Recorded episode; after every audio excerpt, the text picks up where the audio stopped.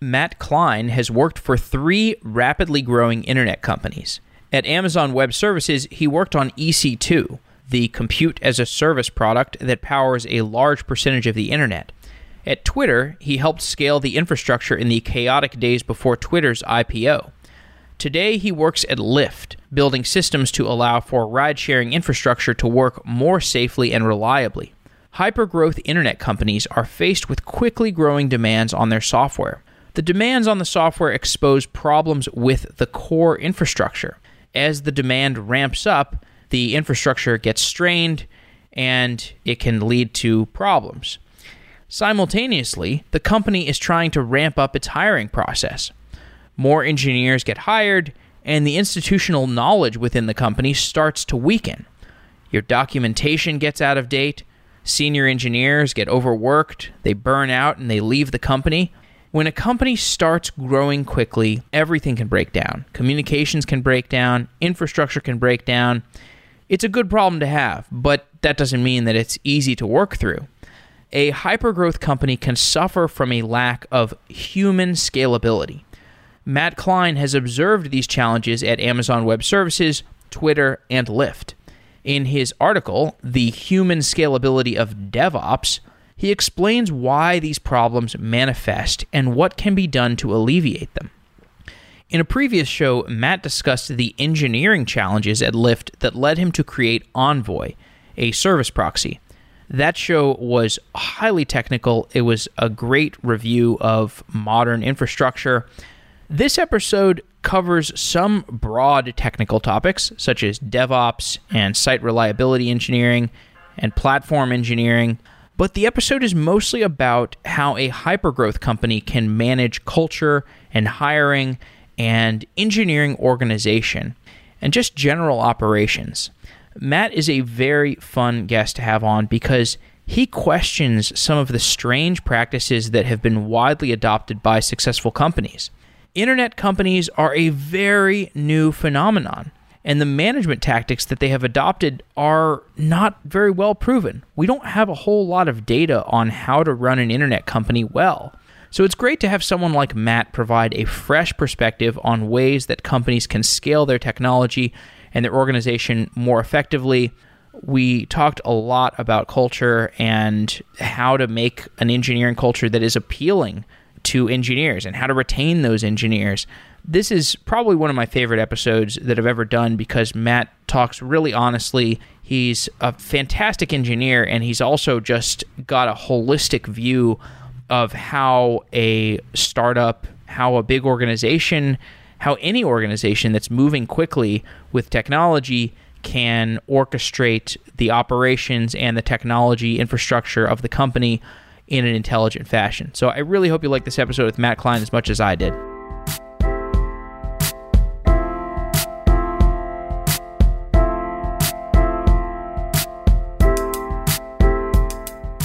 Klein, you are the creator of Envoy and an engineer at Lyft. Welcome back to Software Engineering Daily. Thank you. Great to be here you are an infrastructure engineer, and the last time you came on, we talked about Envoy. And your recent post was more about humans. It was called The Human Scalability of DevOps, and it was about the org structures and hiring processes of engineering companies. Actually, I guess this is not your most recent post anymore because you've written about open source since then. So we, have got a lot to talk about. But I want to start by talking about this human scalability of DevOps article because I thought it was, it was quite interesting. Why did you write this article? You know, it's a topic that's been top of mind for me recently. I think we're at an interesting point in the industry right now where we are moving towards a model of operating software, which is mostly cloud based. Uh, you know, we're moving towards a, a bunch of serverless paradigms where, you know, we would like people to focus on business logic. And you know, so we're we're racing towards this theoretical world in which you know we don't necessarily need operations engineers.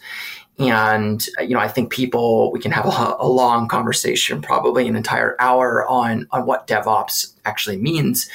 But there's been a shift in the industry towards a general expectation that we have software engineers that will operate their own online services. So that's obviously figuring out, uh, you know, how, how to have alarms, how to observe them, how to monitor them, what what are the SLOs, what are the SLAs. So you know, it's been top of mind for me to to see this evolution all the way from 15 or 20 years ago, where you know we would generally have operations engineers who would take software maybe do some testing and then obviously ship that out to now we're doing continuous integration continuous deployment. We're expecting software engineers to write software as well as actually ship it and then and then own it in production. And from an organizational perspective i, I don't necessarily think that as an industry we have figured out how to support people in actually being fully successful in those roles.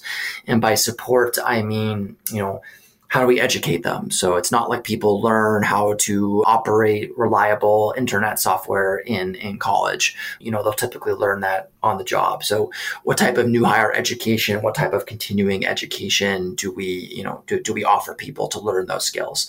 Or how do we do documentation? Like how do we expose to people, you know, what systems are available, how they use them to do networking and data stores and observability and those types of things and you know how do we get get them help when they might not you know understand you know what are the right settings to use or what system they should use to solve a particular business problem. So i'll i'll stop there and let you ask follow-ups but I, I just think we're at a very interesting point where you know we're moving rapidly towards a world in which we want to enable people to move move quickly and, and, and ship software but i don't think we're necessarily fully supporting them and being successful doing that. And i think that that can create organizational strife sometimes yeah and you've seen this play out in its most acute form because the companies you you've worked at have been under tremendous load they've grown extremely fast at the times that you were at these companies. So, just to give people some background, you worked at AWS on EC2, which is the server infrastructure that underlies everything. You worked on pre IPO Twitter. You have now worked at Lyft through some of its busiest growth periods. And each of these were extremely fast growing products. And so you see the most acute form of what happens when the business pressures, the growth pressures, the user pressures end up impacting engineering teams in a really big way. And I think companies that are growing in a slower fashion experience the same issues, but maybe in, in a less condensed time period. So it's not like these these are only issues that occur at the fast growing startup internet companies that they just occur in slower motion at other companies.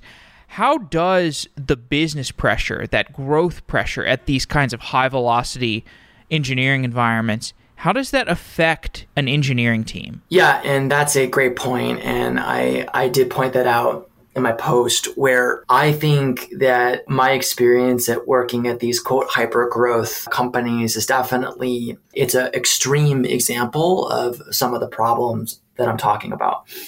And I think at companies that are growing uh, less quickly and, and possibly have less human growth expansion in terms of the number of people that they're hiring or the, or the business pressures or the revenue growth or those types of things. I agree with you. I think these things are going to, uh, they're going to exist, but they're not necessarily going to be quite as acute. So, you know, I, I think hyper growth companies, particularly internet hyper growth companies, you know, we have we have increasingly moved into a world where you know everything is always on, everything is twenty four seven, everything is app driven. You know, people are iterating very quickly, both in their lives, but also from a product perspective. There's a general perspective or a general feeling that you know people should be able to ship changes 24/7 and they should be able to you know iterate super super fast and and just adapt to the marketplace. So I think at some of these extreme hyper growth companies like whether that be uh, Twitter or Lyft or early AWS or or you know a bunch of other of the major unicorn type startups you know, what you're seeing is you're seeing extreme business growth. You're seeing the general feeling that, oh, you know, we have lots to do. So let's, let's hire more people as quickly as possible. And again, we can have a, a long conversation about, you know, people have been writing and talking about this for 40 or 50 years now about, you know, whether adding more people to a software engineering project is going to make it, make it go faster. Sometimes it does, sometimes it doesn't. But in general, at these hypergrowth companies, you're seeing major human growth. So for example, I think Lyft, when I joined three and a half years ago, I want to say it had 80 engineers. And, you know, now we're probably about a thousand. So that's a, that's a 10x growth in like three, three and a half years. And I think that's not totally uncommon. I think Twitter maybe grew even faster than that. And I think what you see is that, you know, some of the softer things that are not related to writing code, but are, but are really critical. And I'll, I'll come back to those. So education. So again, like how do we teach people when they're onboarding, what, what systems we have, how to use them, you know, how to find documentation. And then, you know, if we teach them how to find documentation, we have to actually have documentation. So, so like, where's that? What format does it use? How do you search it? how do we do support? You know, do you have a support queue? Do you have a clear understanding of where you are in that queue? Or do you use Slack and it's and it's total chaos? And I think in general, again, I, I don't want to speak for the entire industry because my experience is mostly in this hyper growth space, but I have pretty good understanding of what many of the Lyft like companies are, are, are doing. And I know that this is a persistent problem at all of these companies. And I, I think where that you know, problem really rears its ugly head. And that's what I was talking about primarily in the blog post is I think you can get into a situation where you create a lot of organizational angst. And it's mostly through you know people that are frustrated that they don't feel like they can do their jobs well. So for example if you're a product engineer and you're building you know business logic features obviously you're being judged on making the business move faster on shipping a particular feature on generating revenue for that feature so you don't want to get held up on infrastructure. And I, and, I say this in most of my talks that unless you're an infrastructure company, infrastructure is basically overhead. Like no one makes money on building infrastructure. So, you know, any time that you have an application engineer that's uh, building infrastructure or, fighting with infrastructure, not building business logic, you know, that's time that's uh, essentially being wasted. So, you know, there can be some, some angst that comes up where a product engineer, rightfully so, you know, if we don't teach that engineer what technologies to use or uh, where the documentation for that technology is or how to get support when there's when there's a problem you know they can feel very frustrated. And on the infrastructure side if you're building infrastructure for a company like Lyft you know you're not building low level databases. Now you're mostly leaving that towards towards a cloud provider. But you still have a lot of complicated stuff to do around networking and databases and observability and, and like stitching together a, a system that people can can can use and build their business logic on.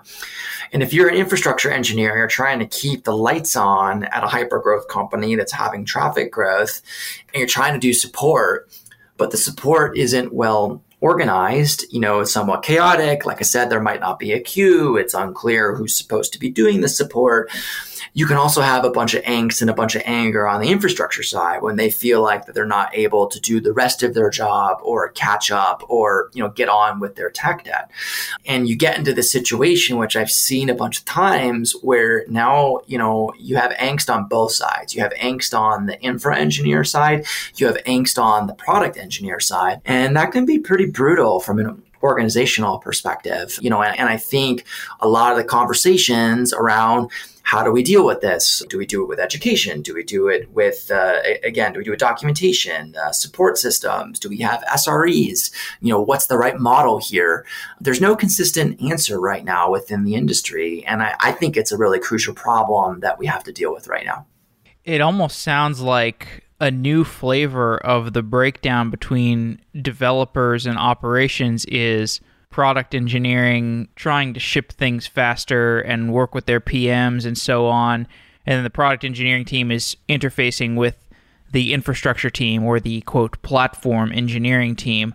and saying, "Hey, we we we want to ship this new feature," and the platform engineering team is saying, we, "We've got this giant backlog of things around observability and just making the platform." Run properly and our slack channel is totally oversubscribed and you know has has alerts out the wazoo and we've got alert fatigue and we just had three engineers go on leave last week because they're burnt out. I guess it's not as adversarial as the dev and ops breakdown because at least we've learned to communicate with each other, but you do have a couple classes of teams that are at odds. I think you're exactly right. And I think you're also right that we've learned as an industry that the walls where you have dev, you have QA, you have ops, those walls are not you know they're not the most efficient way to ship modern software. But at the same time you're exactly right. I think we have new roles. You know we have this platform or infra engineer role. We have you know the product engineer role. We have uh, some companies have this sre type role. And I think part of the problem, you know, if I were to really pinpoint it, is I think as a as an infra Uh, you know, as a group of infra engineers, and I'm talking about at companies like Lyft, but also from the cloud providers, we have this, you know, feeling now that the, the platform is available. The platform just works. You come and you have a database and you have all of those things and you know you can build your fantastic serverless infrastructures and it just gets monitored and everything is absolutely amazing. So you know, we have this vision where operations engineers are no longer necessary, or even reliability engineers. Some companies might not think that they're totally necessary, or even infra engineers. Why would you have an infra engineer if the cloud provider or the serverless platform or the PaaS system is providing you with all of these primitives? But what I think, and I, actually think that vision is fantastic. And, I think if you look out, you know, t- 10 years, I can totally buy that that the majority of uh, software is being written on these you know magical serverless platforms where you show up and use these base primitives and, and things mostly work. But where that breaks down is it break down it breaks down in, in two ways. The first way is that we I don't think our infrastructure is as good as, as people think it is right right now. And I, I think things don't quite work fully reliably well, you know, particularly for operating high scale real time systems, you know, for companies like Twitter and Lyft and Uber and companies like that. I, I think we like to think that these platforms are plug and play and you just run it and and they just work. But the reality is that the the infrastructure and the tooling that we have today it still requires a substantial amount of handholding and a substantial amount of wrapping you know of putting together a platform at a company through deployment to testing to again how people do networking or databases or caching or observability you know we have to we have to wrap these things up and and give it to people in a way that makes sense even on top of something like AWS. So you know that's the first part of how it how it breaks down. I just don't think that we have this vision. I don't I don't think we're there yet. We're heading there, but we're I think we're getting ahead of ourselves. The the second point uh, of where it breaks down is that I, I, don't think that you're ever going to be able to remove, you know, this concept of reliability engineering or an operations focus. And the reason that I say that is that, you know, a big part of running a reliable system is understanding your customers, like understanding what business metrics actually matter to your customer and figuring out how to how to measure that at the customer.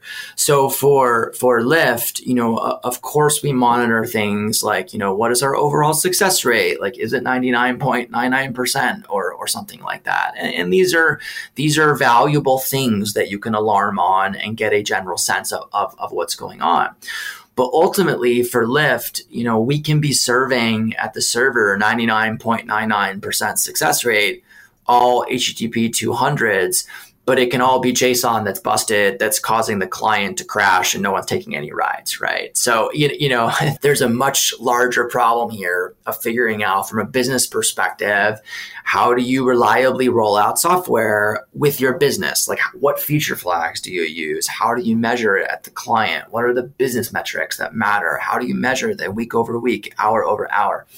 So my larger point is that even as we move towards a more magical serverless type infrastructure, that doesn't preclude us from understanding these concepts. So even in 10 years, even, you know, 20 years, 30 years, there's still going to have to be an, an, an operations or a reliability focus to how we build software because we have to know and understand how to measure things from the business perspective and how to safely roll out software that doesn't break the business. And that can be very business dependent. So, so I think that's where we're breaking down right now. I think we've just we've really swung too far as an industry to thinking that infrastructure is magic and it is the solution to all of our problems with infrastructure as code. And don't get me wrong, I, I think we can do a lot from an infrastructure perspective and, and we can consolidate a lot of roles that or a lot of functions that would have previously been there but I think that we've swung we've swung a little hard and we don't recognize how important all of these other things are in terms of reliability, operational agility, you know, education, documentation, support, right? And I, I just don't think we focus on that enough and that's creating problems you have had experience at Twitter and Lyft, and these are products that were built in a certain time frame uh, well they were built in two different time frames the, the original code for them were built in different time frames along the cloud infrastructure timeline i would say lyft was which is the company you work at now it was started before some of these serverless products came to market in a way that they would be digestible to a company like Lyft. Like it's hard for me to imagine Lyft running on Heroku or Firebase. I don't think it would be impossible, but these do seem like uh, like I haven't heard of of any giant companies, really gi- giant companies that are entirely on Heroku or entirely on Firebase. And so, but I think we'll get there eventually. Maybe it looks like AWS Fargate, and you and you have like a collection of Fargates or or you know the Azure container instances or the Google whatever the Google equivalent of those. Maybe that's like the serverless backbone that you can start with. But even then, it's like not really quote serverless because these are servers basically. They're just they just happen to be standalone containers instead of VMs. They're just like cheaper, more discardable servers. So I, I'm of two minds when when it comes to this question of like, do we have the things to build serverless at Lyft at a company like Lyft? today. But I think we should we should probably talk more about about how you are actually seeing things at Lyft because you have a lot of wisdom to convey here. And I think one place that we could touch on is this question of the human capital that you're bringing onto your team. So you have this term you call the fallacy of fungibility. And I think this really articulates uh, some of the issues around hiring that you have seen at Lyft or, or maybe at previous companies. What is the fallacy of fungibility? What do you mean by that? Well, just to start, it's it's not just Lyft. I've seen this at Amazon, I saw it at Twitter, and I've seen it at Lyft, and it definitely exists at a bunch of other companies. So I just want to be clear that I, I don't think it's a Lyft specific thing, though I have experienced it here. I think over the last again, this is more of a last 10 or 15 year phenomenon. And it parallels this move towards, you know, infrastructure as code or machine learning as code or operations as code. You know, it's essentially the idea that we can code or program our way around all problems. And therefore we are all software engineers. And where, where I see that most acutely, and I've seen this at almost every company, is that and from a fungibility perspective, it, it's the additional idea that not only are, you know, are, are, all problems solvable with code or software engineers, is that you can take one software engineer and you can take them from one project and you can move them to somewhere else and they'll be totally productive. And there are companies that make it an explicit goal to actually hire this way. That, you know, software engineers, I, you know, I don't want to go as far as to say cogs, but, you know, the idea is that they are replaceable units that can be you know slotted in and and they will they will do the task at hand. And i really think that this this could not be further from the truth And I, I, think it's not true for a variety of different reasons. Like just starting with personal interest, we have a large industry. You know, uh, there there are all kinds of things that, pe- that that people work on, from infrastructure to games to machine learning to firmware. To I mean, you know, it, it just like the list goes on and on and on. And, you know, just from a personal interest standpoint and like setting aside capability, there are types of problems that some people enjoy working on more than others. Like some engineers love debugging, some engineers love love writing code, some engineers like working on graphics, some like working on client programming or web pages or uh, operating systems problems. And I'm not even talking about capability. I'm just saying that people have have preferences. And in a, you know, competitive hiring environment when people can move around, just because someone can work on something doesn't mean that they that they want to. And you know i think we consistently see that when we have people work on things you know that they are not necessarily passionate uh, about their productivity is is lower uh, you know they might have more interpersonal problems. So you know I, I think that can become problematic. And again like I, you know i'm not i'm not saying that everyone needs to be happy 100% of the time this is this is work after all. But I take the general philosophy that given a, a, competitive hiring environment, you know, that work should generally be a net positive. It's not always going to be awesome, but, you know, if we can't make people happy, say greater than 50% of the time, we're, we're probably doing something wrong. So that, that's part one. Part two is I, I, do think that there are capability differences, and I'm not talking about intelligence. Like I'm just talking about that there are people that are just good at different things. Like some people are amazing, you know, empty file programmers. Like they can just craft new code in an empty file and, you know, it's going to come out in a more maintainable way with less bugs. There are people who are incredible debuggers or incredible, uh, you know, problem solvers. Like they can dive into a code base that they haven't seen before and, and fix almost anything.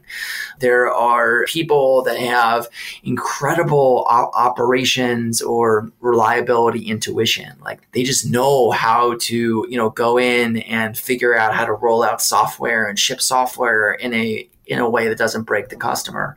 And these skills, it's not that people can't learn them or can't improve on them. And and and of course that absolutely happens. But people are good at different things and often a good team is composed of people that are good at all of these different things. And, and i think that sometimes you know we can have a whole talk around how we you know how we do interview loops within tech and and I, I think it's very problematic because uh, particularly in software engineering, you know, we're going to try to jam people through a stereotypical tech screen interview with some coding and some design, like a bunch of other things but it's not necessarily indicative of either what they would do on a day by day basis, meaning like, are they really going to be writing a bunch of code or are they going to be doing, you know, incredible operational excellence that is having absolutely tremendous impact on the overall business? Well, let's figure out how to interview them for that and actually hire them. And I've just, I've seen a lot of people either you know get pushed out of an org because they don't feel they don't fit a particular mold or not get hired because they can't pass a stereotypical software engineering interview loop when they would have amazing impact. And, and, you know that that that is frustrating to me. So that's the general concept of fungibility. And i wish as an industry you know we would better recognize that people have things that they're better at, that, uh, you know, people have things that they like more, and that, you know, we have to start thinking about software engineers and, and, you know, kind of the group of people that we build up together to work on larger projects as not interchangeable uh, cogs, but as people that have uh, discrete things that they can add to a larger project.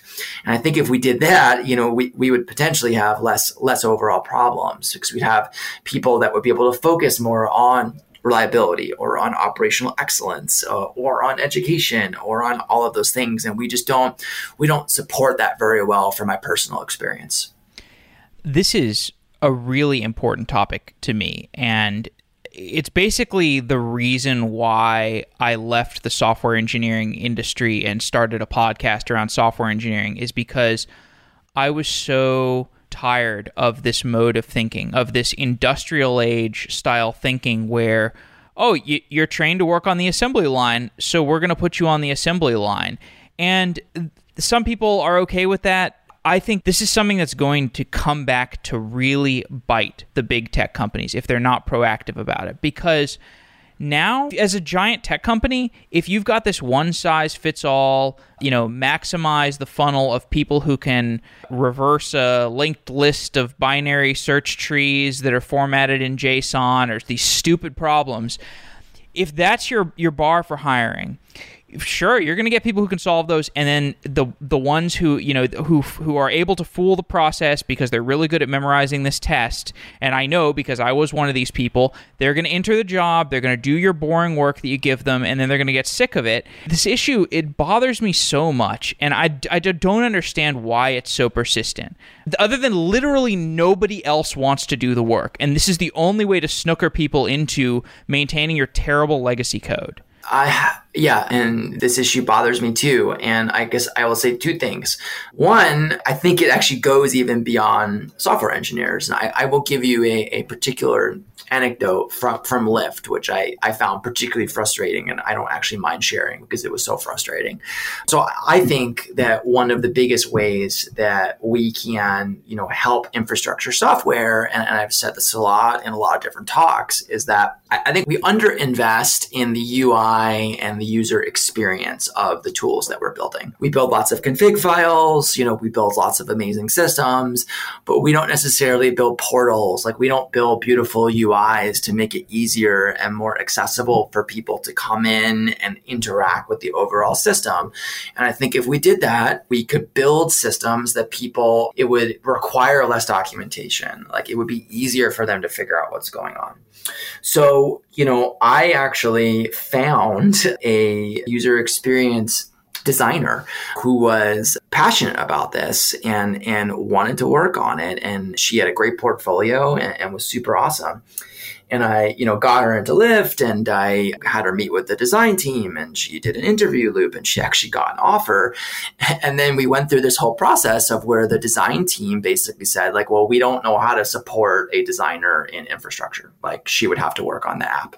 And I won't go into further details, but it's very indicative of this larger problem where we have these roles. Like we have a designer and the designer works on the web page or on the customer facing app without thinking about the fact that we need some of these skills in different roles. You know, so I guess I just wanted to point out that this is a persistent problem within the industry. You know, coming back to your point of like, why do people do this? I have to be honest. I, I think Amazon has actually had a large part in pushing this forward. Amazon is an incredible company, but I think historically, you know, Amazon has thought of engineering just as another part of its of its warehouse effectively you know? So uh, it's like always trying to optimize you know like how do we do uh, different things with the same set of people? I think it goes along the same lines of the open plan offices you know? It's just it's just the just the general feeling of like we're all like we're all the same like we're all going to work in like in a line and get and get swapped out. What I would say is that I do actually think that people are realizing that this is problematic. So I think there is some light at the end of the tunnel because 5 or 10 years ago, I remember being at Amazon and really having some extensive arguments about this in terms of because I think for Amazon, I don't know if it still is, I haven't worked there in a while, like fungibility was actually one of their primary things that they actually hired for. And I, I, think Facebook, at least historically, has also been similar.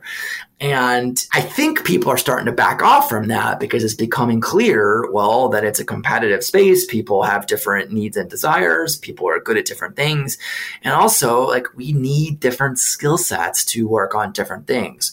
So, you know, I, I, I think people are starting to think about this, but I don't think it is in a consistent enough way, uh, or I, I, don't know that we've really changed our overall thinking. And I, I, I still butt up against this, and it's frustrating.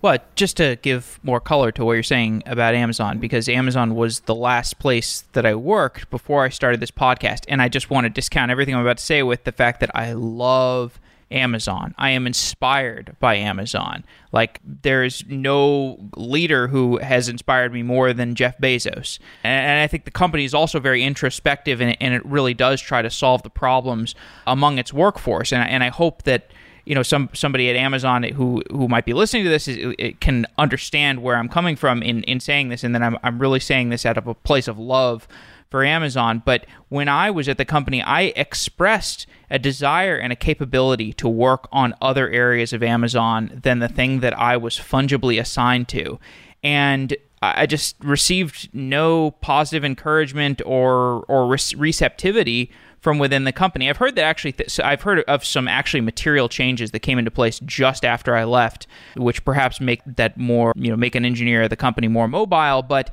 you know, the thing is, like, I was there and I was like, I, would just talk to people and I'd be like, you know, it's really amazing that like AWS enables us as engineers. We could leave and, and build something for zero dollars. And this is like unprecedented. Like, hey, are you like, are you guys seeing this? Like, this is pretty cool. Like, I can just go and leave and build a software company for zero dollars if I want to. And other people will be like, yeah, I, I, mean, I'm fine working on this service that I don't really care about. Like, how do you think that way? I mean, people are waking up to that. They could, they're waking up to the fact that they could even go on Upwork and just be a developer for things that they love on Upwork and make a decent living. And like, that's the, bo- like, that is the lowest bar. And that's, like frankly i think that sounds like a better existence than at a lot of tech companies like you get to work on stuff that you love and make money like from home sign me up for that. I mean obviously you have the you have the green card issues which which you know that's a whole other snookering in issue. Yeah anyway i think these are really important points and i really really hope they get addressed because i think there is a way to address them. There is a way to say whether it's 20% time or 50% time or whatever like you work on the service that's that's not very interesting this percentage of time and you get to work on something that's interesting to you this other percentage of time and it's allocated to you and it's and you get to demand it and that like how is that not win-win that's what the situation should be yeah, you know, there's that. And, and, I think there's also just as companies grow and, and scale, I think there just needs to be a recognition that there are more specialized roles available. Again, like whether that be operations or reliability or like debugging or kernel programming or, or like something, you know, I think it's okay to allow people to specialize and to be happy in doing that if that's what they want. I'm not saying that we should force people to do that. I think if people want to be generalist engineers, that is absolutely fine. And that's a, that's a great thing too. And again, like I do see this changing. Like I, I know I haven't, again, worked in, in Amazon in a long time and I full full disclaimer, I'm also a big fan of Amazon. I believe Amazon has improved in this area, and I think other companies have have too. But like I was saying, we still butt up against this in terms of, you know, a team needs a particular role. That role is not not only is the normal software engineer interview not even applicable, they're just not even going to do a normal software engineering role. And they're happy about that and we're happy about that. So what, let's figure out a way to actually hire them. And, and so sometimes I feel like as companies scale, just there becomes enough bureaucracy around, you know, HR and like, what does the job rec look like? And like, how do we do this? And, uh, you know, and then people just, just, just stall. And I, I, wish companies would facilitate, you know, more custom roles. And I, I feel like more people would end up being successful and happy.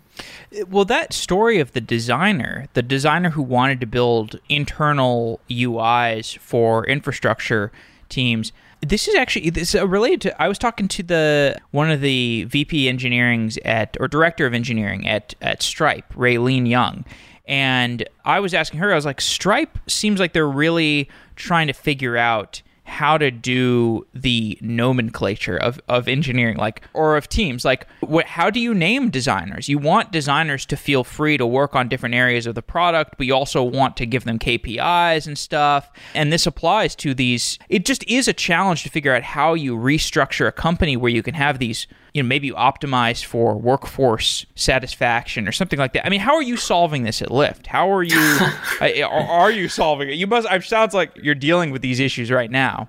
I, I mean, it's a continuous discussion. I mean, I, I, was in a meeting yesterday where where this came up. So it's a, it's a thing that people are aware of and again this is not Lyft specific. Like i don't i don't want to sit here and and seem like i'm bashing on Lyft. Like i, I think this is an industry-wide problem. Right for, for the record for the record even stripe right. they were like we we don't know how to do this. Right. I don't think anyone kn- knows how to do this and i think as in all things management or tech management you know, there are no easy answers here. Uh, and people have good points on both sides. You know, you, you want to have discrete job roles so that you can have a clear set of levels and career progression. And if you don't have that, then how do people know what they're doing or what they're tracking for? So, I, I mean, you know, there are real problems here. Like, I'm not saying that this is simple. I'm not even saying that I know what the answer is.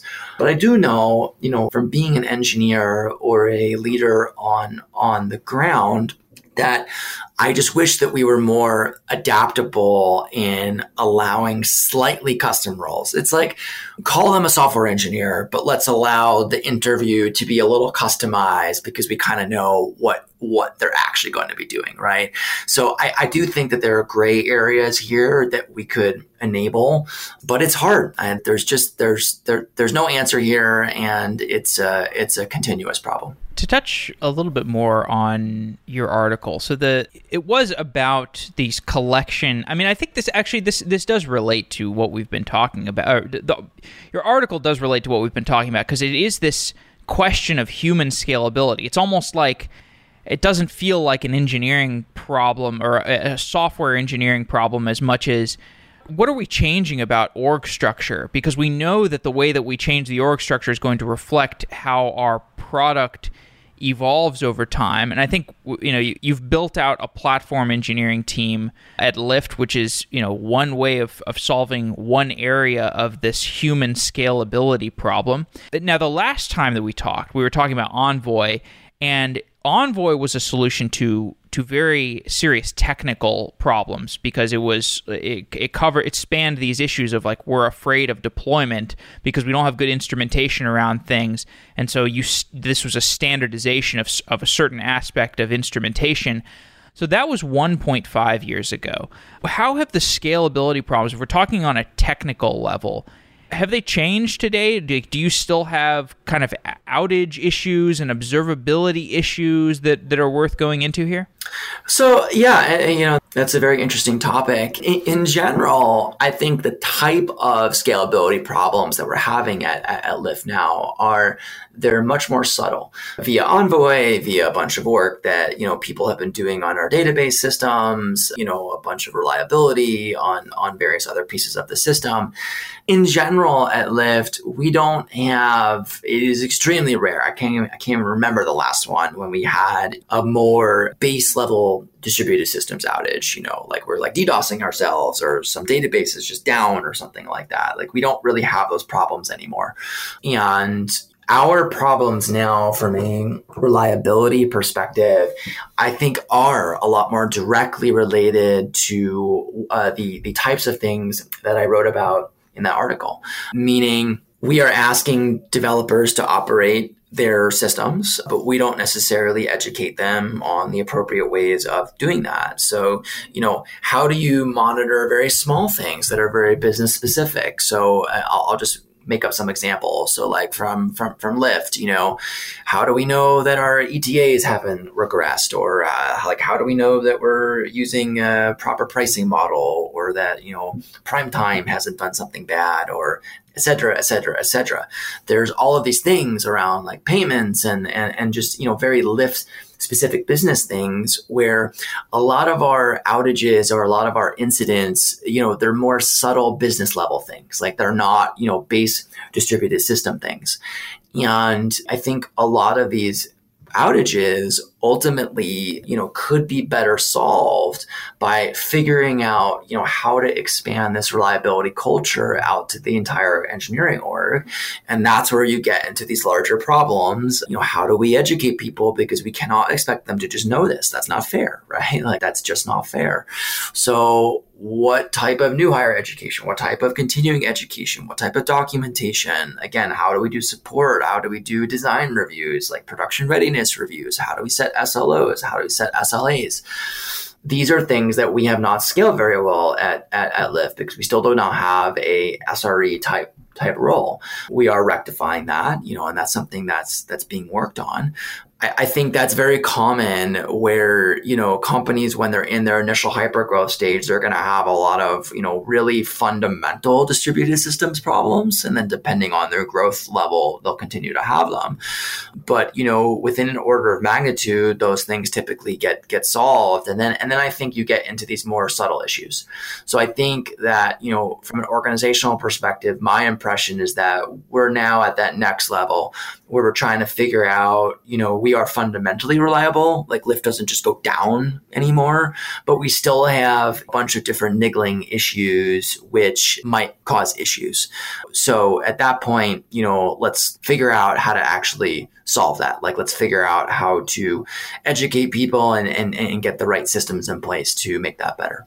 Yeah, and I think we can use this as an opportunity to once again applaud Amazon because I think they arguably led this. Eh, this is what I see at at most fast growing startups these days. It, it's an amazing development we no longer have outages. And it's like what? Like we don't have system wide outages anymore. It on like that is the norm.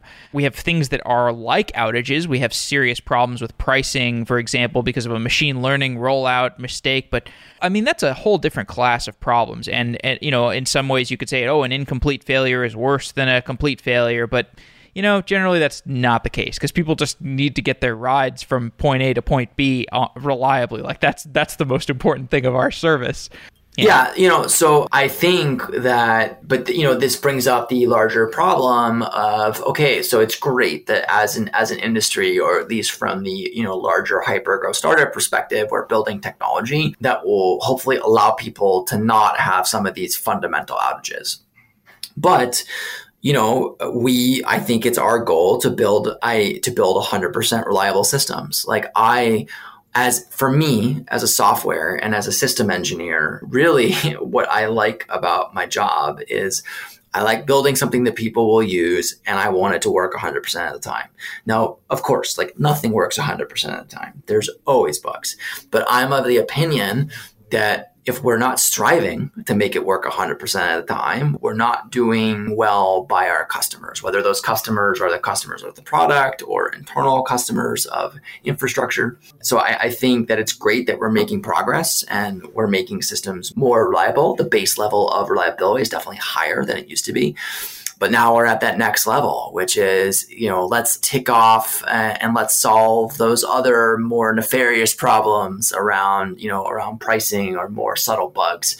And that's, and that's harder, but, but I think that's, that's where we're at right now. Okay, I know we're up against time. I wanted to just ask you a little bit about open source, not to open a can of worms, uh, but I want to open that can of worms. So you started Envoy, which is one of the most successful open source projects in recent memory, and it's an infrastructure piece. So monetization of open source infrastructure is a classically difficult problem. Some companies have made it work really well. Some companies have completely uh, bombed try- trying to make it work. And we had this recent announcement of the Redis license change to the Commons clause. Uh, we've covered that a little bit in a previous episode, but maybe you could just give your perspective on the issue and the ways in which you believe open source is broken and hope that it can be fixed. That's a tough one to do in a in a couple of minutes. So we should we should probably circle back at some point okay. and do a larger larger one. But I can I, am gonna just, I'm gonna have Kevin Kevin Wang on uh, in the near future, and he uh, he seems like he's got a really balanced uh, position on it. So yeah, but I can I can just talk about it super briefly. And I, I, think at a very high level, we are generally moving as an industry, particularly for infrastructure software, to essentially requiring software that we use to be open source.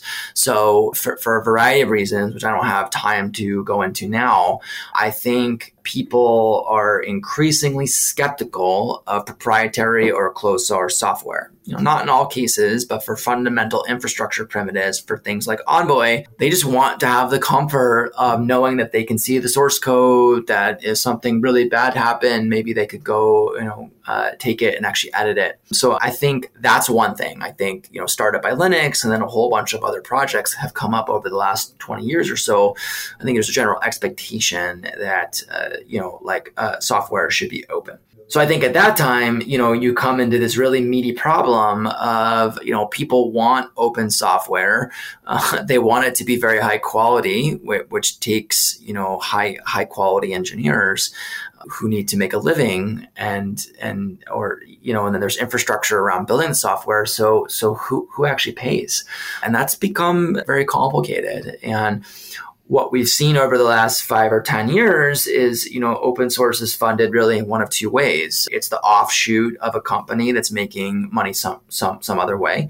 So whether that be uh, Google with search or, or, Facebook with their ads or, or something else or Lyft with their, their cars, open source is an offshoot of that. And then you have people that are starting companies around open source software and they are you know attempting to you know, make it open source because that's what's required uh, but then but then they need to fund their own development so then we get into business models you know whether that be open core so making part of it free and part of it paid you know whether it be offering it as a service or something like that so right now, we're just in this difficult time. We want everything to be open, but you know, there's always ulterior motives at play in terms of, you know, who's paying for it, why. There's the interesting role of foundations. And I would love to talk about this at length, but I just think that we're in a difficult time right now where it's unclear who is paying for the critical software that we actually rely on and how to keep that software open and impartial without uh, having ulterior motives uh, without potentially depending on software that might get altered later because of ulterior motives. And that's that's the complexity that we are in right now.